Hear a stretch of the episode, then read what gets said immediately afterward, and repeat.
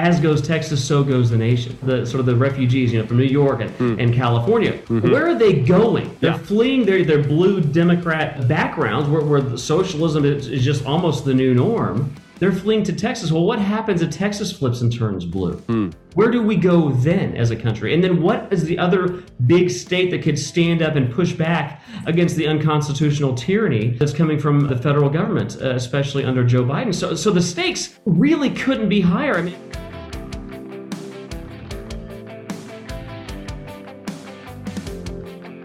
Hello. Welcome again to another episode in the Let People Prosper series. My name is Dr. Vance Ginn. I hope you're having a prosperous day. Well, today I'm delighted to have on another guest who is a happy warrior, someone who's on the front lines for liberty, freedom, and prosperity every day, and not only in Texas, but really across the country. And it's none other than Texas Representative Brian Harrison. Brian, welcome to Let People Prosper show. Vance, it's uh, always great to be with my with you, my friend. I appreciate what you're doing uh, for the cause of freedom and liberty, as you say, not just here in Texas, but coast to coast as well. Great to be with you. That's right, man, and we, we need it with everything oh, that's going on. More, more now than ever. Amen, brother. And so we're gonna have a lot to talk about. It's gonna be a great discussion. This we're recording this on October 18th, 2023. So in case something happens in between now and then, we'll have that date on here. Uh, I really appreciate the guests for joining us. Please be sure to subscribe and review as well. Before we get going too far, let me go ahead and read your bio, Brian, and then we'll jump into it. So, Texas Representative Brian Harrison is a passionate and effective advocate for limited government and individual liberty who proudly represents House District 10, which covers all of Ellis County. A native Texan and graduate of Ovilla Christian School, Brian and his family have long been involved in Ellis County and committed to protecting fundamental constitutional rights. During the Trump administration, Brian served as the chief of staff at the U.S. Department of Health and Human Services, the largest government agency in the world, with a budget of over $1.4 trillion and 25 divisions, where he led a staff of over 85,000 employees. Just a small staff there. He is a regular guest on state and national television shows fighting to protect liberty against tyrannical big government policies that harm Texans. Brian is a proud member of the Fighting Texas Aggie class of 2004, where he, there you go, where he earned a Bachelor of Science degree in economics and also studied business administration and political science. He is an instrument rated private pilot who lives in Ellis County, Texas, with his wife and their four children with all that said, Brian, you've got a, a, you've got a lot to talk about today, and, and a great background, and a great family, and everything else. But what really drives you to do what you do every day? Well, look, I, I have. It's the very last thing you mentioned there. Uh, I've got four young kids. Uh, my uh, my oldest boy, I've got a nine year old boy, a seven year old boy, a five year old boy, and a three year old little daughter. And you know, I as a parent, you, you really can't describe how much love you have for your kid. I know every parent out there can can relate to that but I I am genuinely concerned. Might even be too too tame of a word. I, am frightened for the state and the nation that they may inherit if we uh, continue down the course we're on, which is towards greater government less control, less individual liberty, less due process. We've got the criminalization now of political opposition, the silencing of dissent. I mean, go down the list of all of our freedoms and our liberties that are under attack and on, on the chopping block on a daily basis. So at the at the end of the day, what drives me and at the beginning of the day is doing everything that I can to make sure that my kids have a chance to inherit a free, or I would even say a more free and a more prosperous Texas. Yeah, yeah that's great. And, and that's ultimately why I called this show the Let People Prosper Show. You know, Brian, I really feel like we talked about this. I feel like that's my calling. It's something I try to do each and every day and really try to get government out of the way as much as possible, which provides mm-hmm. the most prosperity. When you look across the yeah. globe, you look at different measures of economic um, abundance, economic satisfaction, and and ultimately what how people are prospering and flourishing over time. That's really been the case. And what's interesting and why I was so excited about you know this conversation was your time in DC and then look at your time what you've been doing in, in Texas and, and, just kind of jumping right in. What all did you do while you were at the Department of Health and Human Services, and what kind of what did you learn from that experience? Well, it's a really broad question, and a lot yeah, of people, and it's hard to even communicate to people uh, the breadth and the size of HHS. And, you know, I'm, I'm a proud state uh, official now in the great state of Texas, and you'll often hear our governor or state officials when they travel around the state bragging to say, "Listen, Texas is so big. If we were our own nation state, we would be the ninth largest economy on earth," and, and that's great, and we should be proud of that. What I'm not proud of, though, is the fact that if HHS, my old single cabinet agency, if it was its own nation state, we'd be the fifth right behind the United Kingdom. And, and you mentioned some of the just staggering statistics. It's well over, I mean, 1.5 trillion with a T dollars. And I, and I tweeted this out last night because uh, I was thinking back to one of the greatest political speeches I think ever given in 1964. Uh, Ronald Reagan, long before he was president, uh, called it time for choosing, a speech he gave on behalf of Barry Goldwater. And he was lamenting the $45 billion a year that our nation spends on welfare programs. And he juxtaposed that to HHS today, which is getting actually getting close to $2 trillion uh, just in and of itself. These are these are numbers that are not sustainable. Every time government grows, freedom and individual wealth necessarily decreases. There's no there's no diversion from that that's ever uh, been established in, in any econ- economy on earth. And so, what HHS, it's not just big in the size of budget, but we oversee the agencies that folks are probably more familiar with: uh, the Medicare program, the Medicaid program, the Food and Drug Administration, the National Institutes for Health, the Centers for Disease Control. So we have 26 total divisions just one of which the FDA regulates one out of every four dollars spent in the American economy. So when people think HHS, they primarily think healthcare, and, and that's real. But what HHS really is, is it's the world's largest regulatory agency. And so what was so important to me was to take the custody of our regulatory responsibilities more seriously than any, administration ever had. The Trump administration was quintessentially deregulatory. You were there in the White House, mm-hmm. you know that. And, and the, the, concern that I have, and I know this is kind of a long way to answer the question, but it's really important, and I love getting to do TV interviews, you know, that are more than 90 seconds where we can flesh this stuff out. Right. We are rapidly moving into, or maybe we're already there, what I call a post constitutional era in America, hmm. where when our founders set up our Constitution, they wanted the hurdle to be really high for the government to act in any sort of way that would bind people, uh, create burdens on them, or deprive them of their money through taxes uh, or freedom uh, through through um, government action, um, prohibitions. Well, the problem is what we've had now for over a generation is legislative bodies as, at the federal level and sadly also at the state level outsource their responsibilities to nameless, faceless, unaccountable bureaucrats in the executive branch agency. And there's no bigger executive branch agency on earth than HHS. We had over 20,000 federal regulations. Well, mm. a regulation is indistinguishable from a law if you're regu- if you're governed by it. You can you can get thrown in prison, massive fines, but no congressman voted on it, no senator voted on it, no president voted on it. So I spent every waking moment that I was at HHS in not just trying to insert free market forces into our healthcare system, which which we did, or bring down drug uh, prices through market mechanisms, uh, which we did, but it was also to sort of tame the regulatory leviathan mm. that is HHS and say, look, we've got 20,000, they're laws. We call them regulations, but they are laws that nobody voted on. Well, we need to be reviewing these laws. If we don't review these laws, then they need to go away. And I was proud to, uh, one of the most proud things I did at HHS was, a, I believe, was as I finalized what I believe to be the biggest deregulatory action in the Trump administration, as also any in any administration, which we effectively uh, put sunset provisions in 20,000 federal regulations requiring that if they're not reviewed to determine they are in fact still helping the American people, that they can't be enforced on anybody. And unfortunately, Joe Biden's walking that back as he's walking um, so many other things uh, back. But look, it was it, we could do hours and hours just on that. Yeah. We used our title for when, when COVID happened. We used our public health authority, um, Title 42. We shut down the border. We kept our word uh, to the unborn, something the presidents had promised for a long time but not followed through on. We defunded Planned Parenthood for the first time.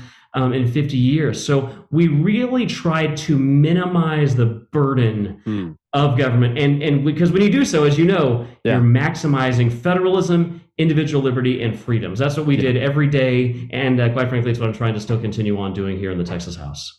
Yeah, no, that's great, and, and there, there, was so much great work that was done within the Trump administration that I don't think gets quite the credit. There's no. a lot of other things that get cut, talked about, and everything else, but the deregulation is really a tax cut. I mean, it worked like a tax cut, mm-hmm. tax cut because it's freeing up the resources to change the incentives, whether it's in healthcare, whether it was in transportation, whether it was energy you know all these things really free up the resources to allow for them to go to where they're going to go best for people to prosper ultimately. And I remember, you know, you know, I was chief economist of the Office of Management and Budget and worked a lot mm-hmm. with Russ Vought, who was big about deregulation and making sure that we were cutting back as much from government as possible, trying to reduce the bureaucrats, the administrative state. Because, because as you know, like within these agencies, there are a lot of career staff who have been there for a long time. A lot of them are progressives. They're not mm-hmm. the conservatives that you vote into power. It's really mm-hmm. run in many cases by a lot of those career st- staff. And you have to be careful. I know that we were trying to push back, but I guess did you get some of that there at HHS or, or maybe well, not as?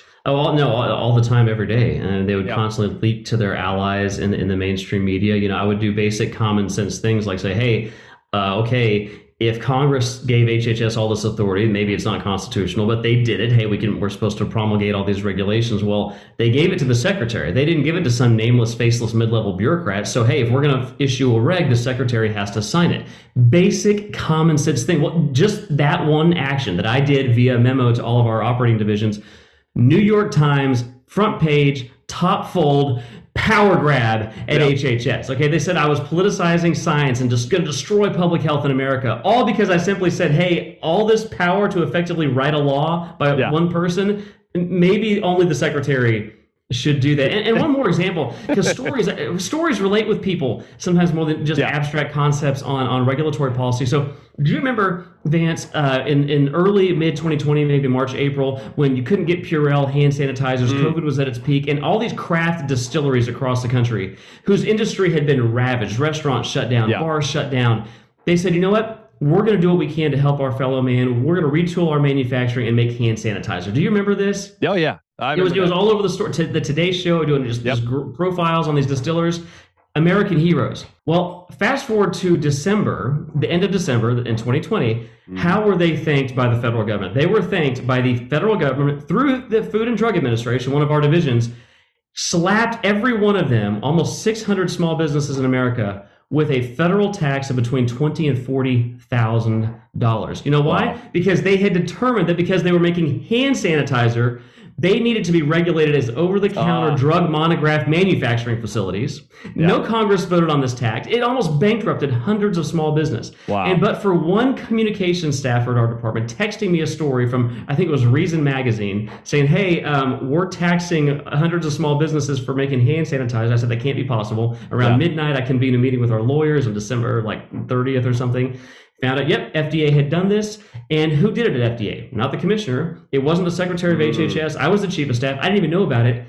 A mid level acting official mm. signed a regulation that enacted what was effectively a federal tax of tens of thousands of dollars on literally hundreds and hundreds of American small business heroes who had done nothing more than make hand sanitizer in the middle of a pandemic. Yeah. And like this wow. story has a good ending. It was my last official act as chief of staff in December yeah. 31st of 2020 to un- overrule that. That story has a good ending. But Vance, mm. there are hundreds or thousands of stories like that that yeah. don't have a good ending, and thousands right. of businesses that are just being crushed. They can't grow or they go out of business because of uh, overzealous regulators like that. Yeah, it's just mind blowing of the situations that come up, and we hear about this Uh, you know, across the, all the agencies. And it's even worse now, of course, than the Biden administration, because yeah. at least some of those at the top in the in the Trump administration, most of them at the Trump administration were were very bright, who are on the side of deregulation and everything else. Some weren't, but but most were. And and I and I can only imagine what it's like there right now. Well, we're seeing the effects of what's happening in the economy from the Biden you know regulation high taxes high spending and everything else that's been going on. It's just it, it's crushing american families across the country. And you know i've had different people on talking about this. And uh, you know i don't want to belabor too much about the federal stuff because we really want to talk about texas as well where we can think about more freedom and liberty yeah. coming on in the future uh, and in currently hopefully. But i wonder given your time there during those days kind of those dark days of covid when we saw all that stuff coming in i mean i remember my times during the situation room mine mm-hmm. was more with the economist teams and everything everything. You know, it was a very troubling time of the uncertainty and everything else that was going on. I, I was writing memos to folks saying, hey, look, we cannot shut down. Uh, I, I, don't think this is a, a role for government to be doing things. However, I also knew that there was much uncertainty that the president didn't want on his watch all these people mm. dying and everything else going on. There were a lot of other factors at play. And and I know like, you know, you and I we talk a lot and, and we see what happens on Twitter or X.com and everything. I, I wonder like what is your kind of thought process of what was going on from that time and how to overcome some of the pushback of like, well, we were in the Trump administration, and so we just shut everything down, which you know, eh, there's there's, yeah. there's, a lot of nuance that's missed on that. So I wonder what your thoughts uh, are, though, Brian. No, you could you could do whole shows on this. People have already literally written many books uh, mm-hmm. about what happened, and, and and in those days, I mean, look, I I was there from the beginning. I, I think I was the very first official in DC uh, that was notified by the CDC because again, they're one of our 26 divisions. Uh, that they notified, I believe it was December 31st, 2019, and they notified um, me that they had detected, I think it was 27 cases of pneumonia like illness in Wuhan, China. Hmm. And you, you got to remember stepping back in, into those days when you, you know, you're you're overseeing um, something as large as the CDC that's you know managing what's going on all, all, across the globe. You get notified of all kinds of things all the time, and there's a constant decision that you had to make as the chief of staff at HHS, which is okay. What what goes to the secretary? What goes to the White House? You know, and you make thousands of decisions like that a day. And looking back, it, it's hard to imagine how literally world changing that notification would have become, and then to have lived through every iteration of the Trump administration's response. And the, the, I want to put one myth uh, to bed out there because there is yeah. This big push that you know we were you know, shutdowns and, and that sort of thing. Absolutely not. The Trump administration at our core was quintessentially deregulatory. But to your point, we have just at HHS alone, you know, 85,000 employees, 100,000 contractors. The, the public health apparatus is all there, and they have very different perspectives and very different policy goals than we did. But yep. we were the um, Amer- not just the America First administration. We were the Medical Freedom Administration. This hmm. is the same administration that, that, did right to try. I was yep. with the president in the White House when we signed that because we wanted doctors and patients to be in charge of their medical decisions.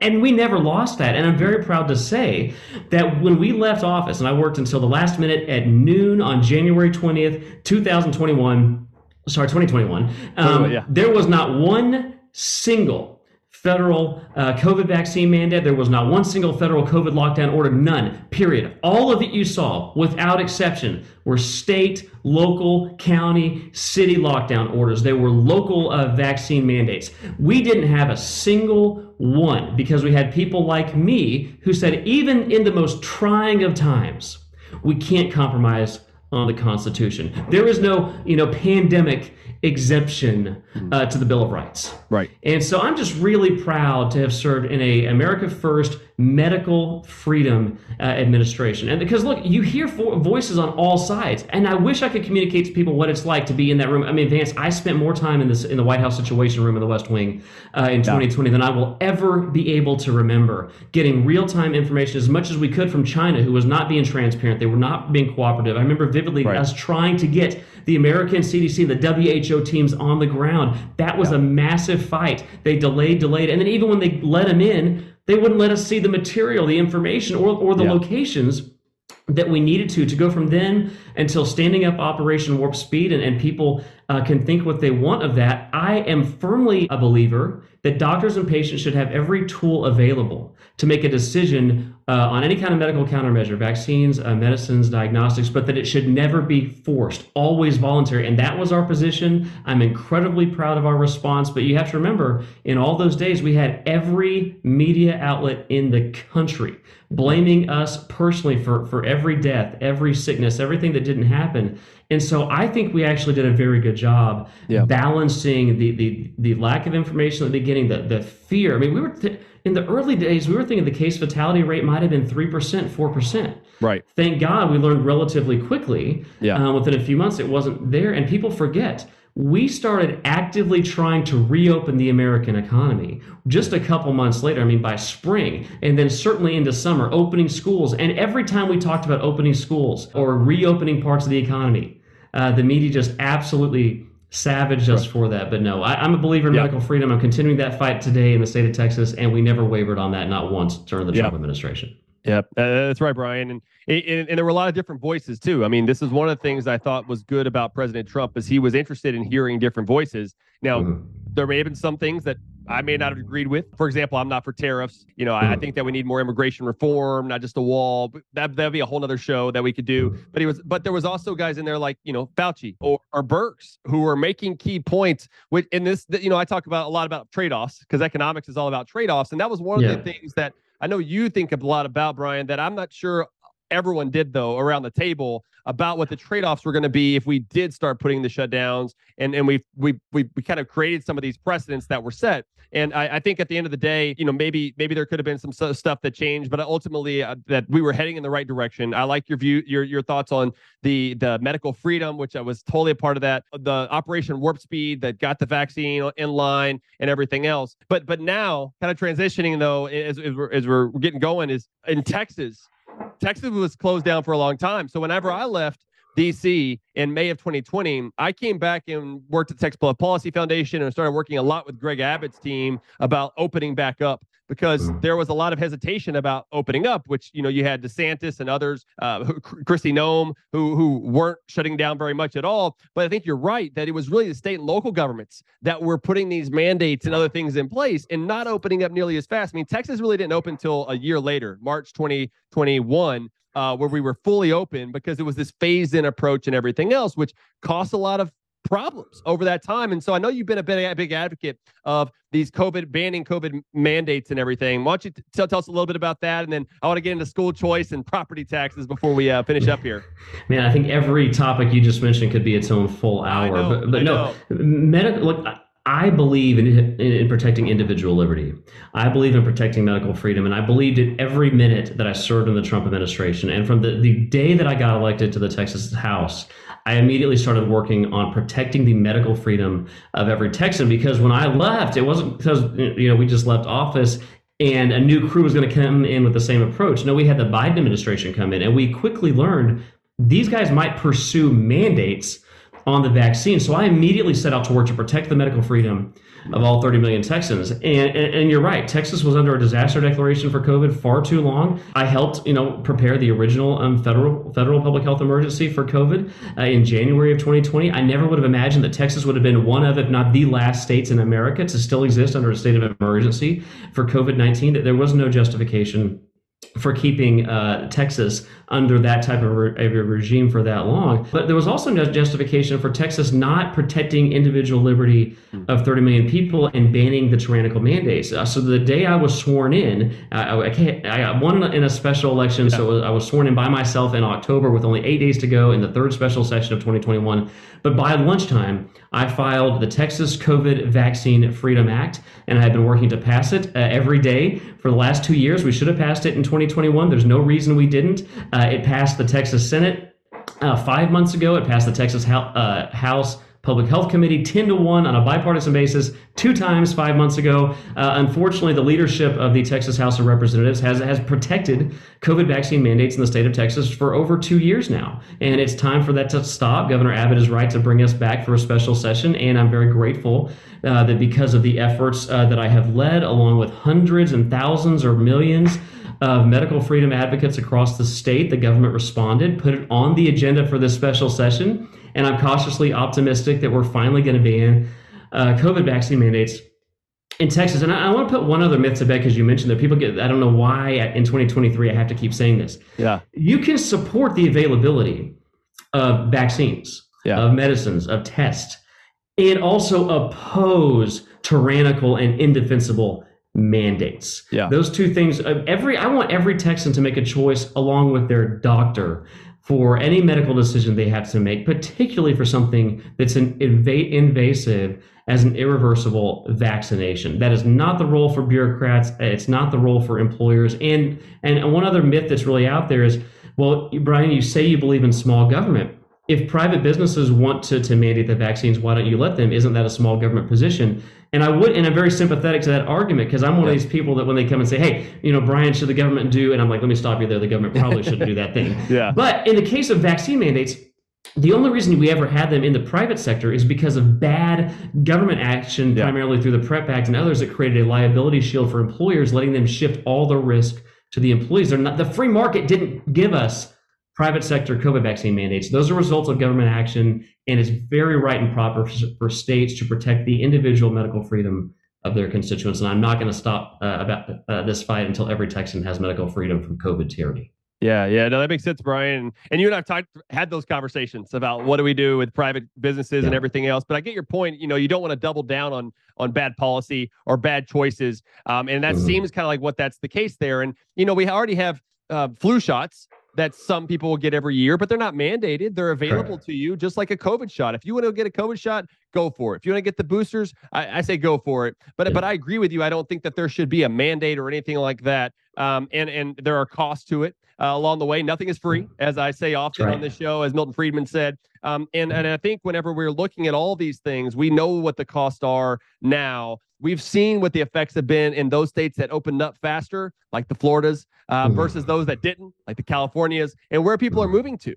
And a big part of this is now also getting into some fiscal policy, um, where I think we're seeing more of this, where you have high tax, high spend states. Um, with Americans for Tax Reform, I just released the Sustainable Budget Project, which everyone should go check out. But it starts to look at the budget and making sure that we're spending no more than population growth plus inflation, if any at all. I mean, that's a way to stop the spending per capita in mm-hmm. inflation adjusted terms. Just stop the spending. Come on, guys, and even cut spending. We're already spending too much. That's a maximum. It's not a target or anything like that. It really yeah. should be less than that. And unfortunately, you know, Texas did a good job for a while. I, I will give them that. But this session, that, that just passed, um, they they increased the budget the most ever by 35%. If you look at state funds from one budget to the next, 35%, massive increase at the same time that they were going to try to create the largest property tax cut in Texas history, which I've been writing about this, Brian, and it, it, it's, it's the second largest. Uh, even in dollar terms and inflation adjusted terms or anything yeah. else, and what I what I'm kind of concerned about, I'd love to give you some of your thoughts about there because I know we've also talked about eliminating property tax and the need for that.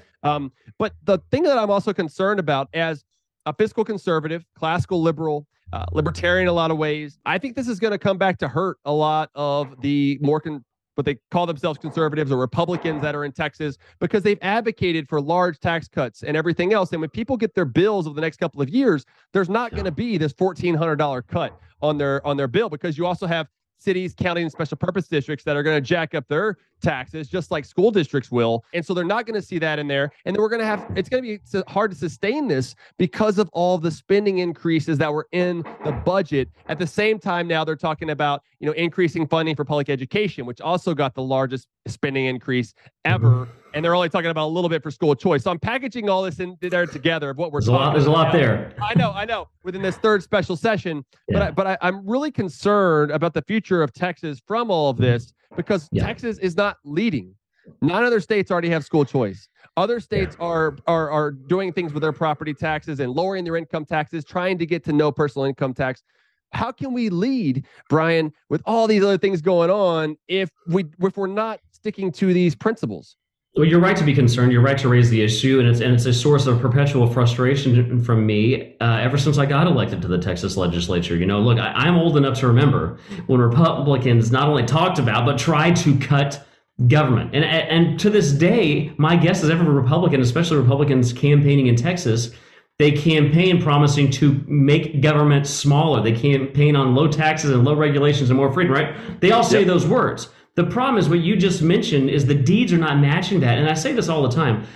Texas has a well earned reputation for leading the nation in the defense of individual liberty and freedom right. and, and small government and federalism. The problem is that the reality now is that in far too many ways we are coasting on that reputation mm. and we're not actually leading. And Texas should have been leading the nation in the defense of medical freedom. We should have banned mandates years ago. Texas should have been leading the nation in education freedom. Far from blazing a trail on school choice, if we can finally pass it this session, we'll be like the 33rd state in America yeah. to empower their parents uh, with some form of school choice. So, why are we not leading on every single issue. And the, the concern is not just, hey, you're beating up on Texas. I, I actually mm-hmm. believe the old adage as goes Texas, so goes the nation. Where where is everybody? Ref, all of I call them the, the, the, sort of the refugees, you know, from New York and, mm. and California. Mm-hmm. Where are they going? They're yeah. fleeing their their blue Democrat um, uh, backgrounds, where where socialism is, is just almost the new norm. They're fleeing to Texas. Well, what happens if Texas flips and turns blue? Mm. Where do we go then as a country? And then what is the other big state that could stand up and push back against the unconstitutional tyranny uh, that's coming from uh, the federal government, uh, especially under Joe Biden? So, so the stakes really couldn't be higher. I mean, it, it, sounds cliche when you say things like the future is on the line or the next yeah. generation depends on this, but they very literally do. And every time government takes an action or spends money, you understand this as an economist First of all, it can only take it from you three ways. It can direct, directly tax you. It can uh, exercise debt, which means you're going to pay for it later, or three uh, through inflation. Mm-hmm. Thank God the state of Texas doesn't have the third tool. um, but but in the, in, in the state of Texas we have two, and in Texas just five months ago, we passed the most bloated, liberal, reckless, irresponsible budget in the history of our state. We grew government from one cycle to another, as you said, between 25 and 35 percent in one cycle. Vance, you've worked in D.C., I've worked in D.C. for many years. D.C. Democrats don't even propose growing the federal government 25% mm-hmm. from one cycle to another. So, so, in the state of Texas, in God's country, in the bright red conservative bastion of Texas, we are growing government at a rate that would make DC Democrats blush. Yeah. I, I voted against that budget, but I think I was only joined with, with two or three other members. Yeah. Voting against the budget. And you can't sustain that because what you do, if, if the trend continues, we're talking about doubling the size of government right uh, every three to four years. Yep. You can't do that. There's no chance the next generation could be free because every penny they earn would go to the government. And of course, you know what happens when people become disincentivized to work because of confiscatory levels of taxation. Well, we're headed there. Yeah. Yep. Now we really are, Brian. And, you know, Texas does gets a lot of things right, as you mentioned. Mm-hmm. And I'm blessed to live in Texas. I'm a native Texan, grew up in Houston and went to school in Lubbock and moved back to the Houston area, Conroe, and then now live in Round Rock, Texas, and everything just near Austin. I, I, a lot of people talk a good game here, and it's interesting to see the divide though that you have, where you have mm-hmm. kind of your rural Republicans versus urban Republicans, and and and so forth. You have some more conservative Democrats as well, not a whole lot, but there are a few that are out there too that I think can make Texas lead the way but I, but whenever I'm thinking about, you know, letting people prosper and having less poverty and more pr- prosperity and a robust economy and everything else, we're we're living more off of civil society, churches, synagogues, families, and friends, and things of that nature, and not on government. Where government is not the first line of defense, but the last line of defense. People, mm. families should be the first line of defense.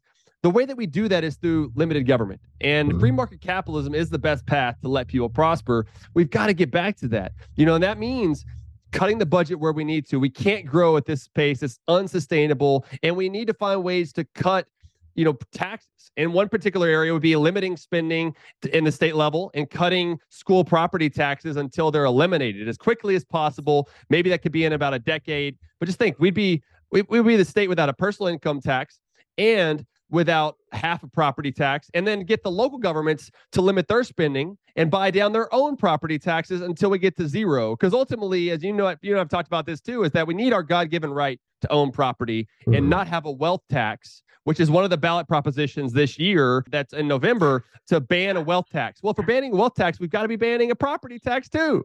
Because well, if a property tax isn't a wealth tax by definition, I don't know what it is. right, exactly. exactly uh, right. And it, it's mind numbing. And, and, you know, the, the last thing there too, um, Brian, is is is school choice. I just think is so important yeah. for the future of our country. And mm-hmm. and if people are moving here for opportunity and everything else, where are they also going to go? To your point, if they don't have school choice, they're going to want to go to one of these other nine states that have yeah. universal school choice right now. Why would you want to stay in Texas when you can go somewhere else and use your taxpayer dollars as you see fit for your kids? They're not the government's kids. The government has no money. If if we give more money to them, the bureaucrats and the politicians are going to run our kids instead of parents. well, we've got to get back to this. Well, and in what other part of human life, yeah. in what other part of our economy do people sit around and go, you know what? I want a one size fits all government runs monopolistic solution. Yeah. Okay, to whatever the problem is. It, it, it, they don't work anywhere. And and so why would we say I want a one size fits all government run monopolistic solution in education either? It no. makes no sense. And here's the staggering. I was on the I was on the House. Actually, I still am on the House Public Health uh, Public Education Committee. Mm-hmm. And when I started tearing through the data, I was I was horrified. Mm-hmm. A lot of people are shocked to learn that across the state of Texas, the percentage of eighth graders that are proficient in reading and in mathematics is 24%. Mm. Well, 24%. Yeah. That means the government monopoly is failing to adequately educate over 75% of. Texas eighth graders. Well, I firmly believe one of the reasons for that is because we lack competition yeah. in education. Um, what happens in, in, in when, when, competitive pressures work in other parts of our economy? You see two things: quality improves over time, mm-hmm. and costs decrease over the time. Where do you not see it? Well, you see it in the parts of our economy where the government has most distorted those markets, and that's education and healthcare. Yeah, where we have declining uh, quality metrics, even as in education, per pupil expenditures have not just increased, but have skyrocketed. Yeah. And so everybody who wants to just talk about throwing more money at the problem, well, we had higher rates of educational attainment when per pupil spending was lower. Right. Um, so just funding it more can't be the solution. We need to do big, bold, radical things that do two things improve the education for the kids. And then number two, which I actually think is the most important, put parents in charge of their kids' education. No two kids are alike. Nobody knows the needs and individual learning uh, proclivities of a child like a, a parent. And for the life of me, I do not understand why we relegate education decisions only by zip codes in the state of Texas. I can think of nothing more fair, nothing more equitable. Yeah. And also, well, if, if, you and I could talk about the economics of it all day long, I actually yeah. think there's a moral dimension. Yeah. If the government's going to be involved, how moral or ethical is it to say to a single mom working two or three jobs, lives in Austin, Texas, all she wants is her kid to have a good life, and she knows the most important thing for him to have that is to get a quality education. But he's in Austin ISD, which has absolutely abysmal um, reading and writing statistics. And instead of educating her kids, so they're not teaching their kid to read or write. Right.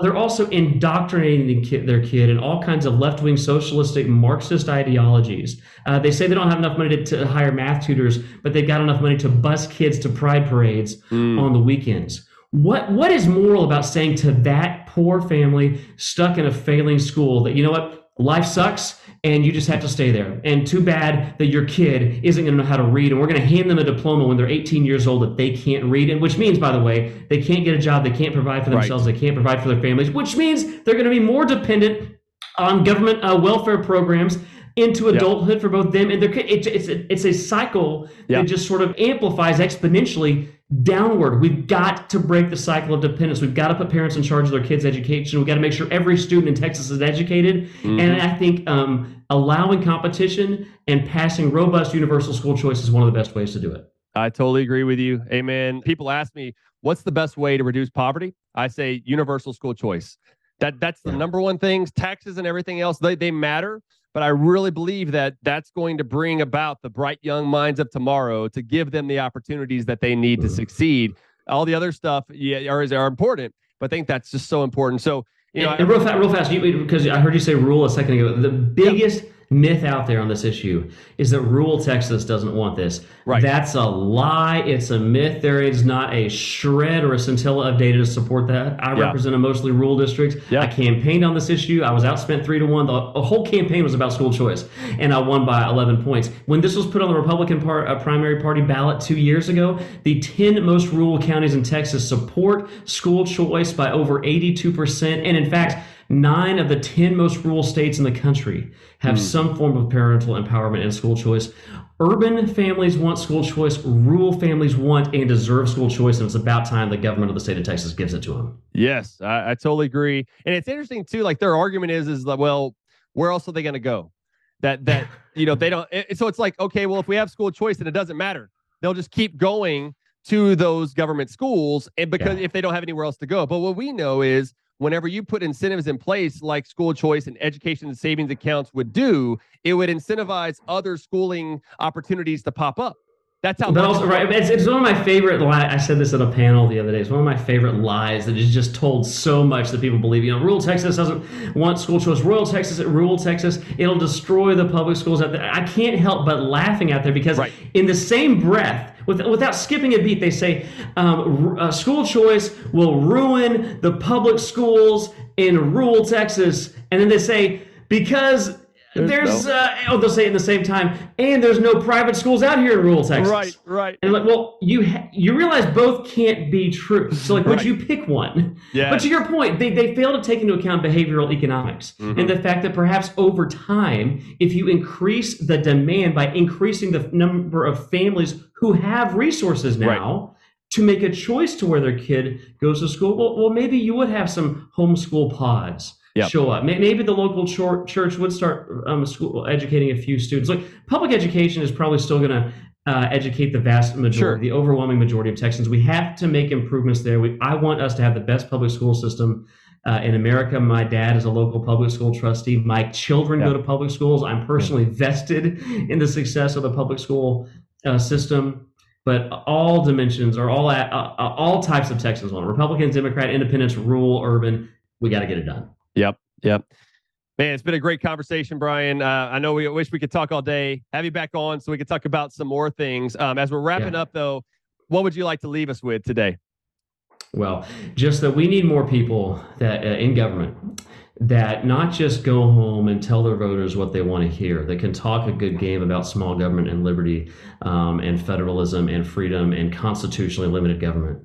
But that when they get into positions of power, whether it's in the executive branch or an elected office in legislative bodies, to stand up, do the right thing for the right reasons, not to cave to the liberal specialists. Because, Vance, one of the biggest problems is when people get in government, every pressure, every temptation is to cave, is to go to left, because there is a limitless number of mm-hmm. well funded special interests willing to make your life comfortable, willing to get you glowing coverage in the media. There are no special interests if you're there only fighting for freedom and uh, liberty and for the principles of constitutionally limited government.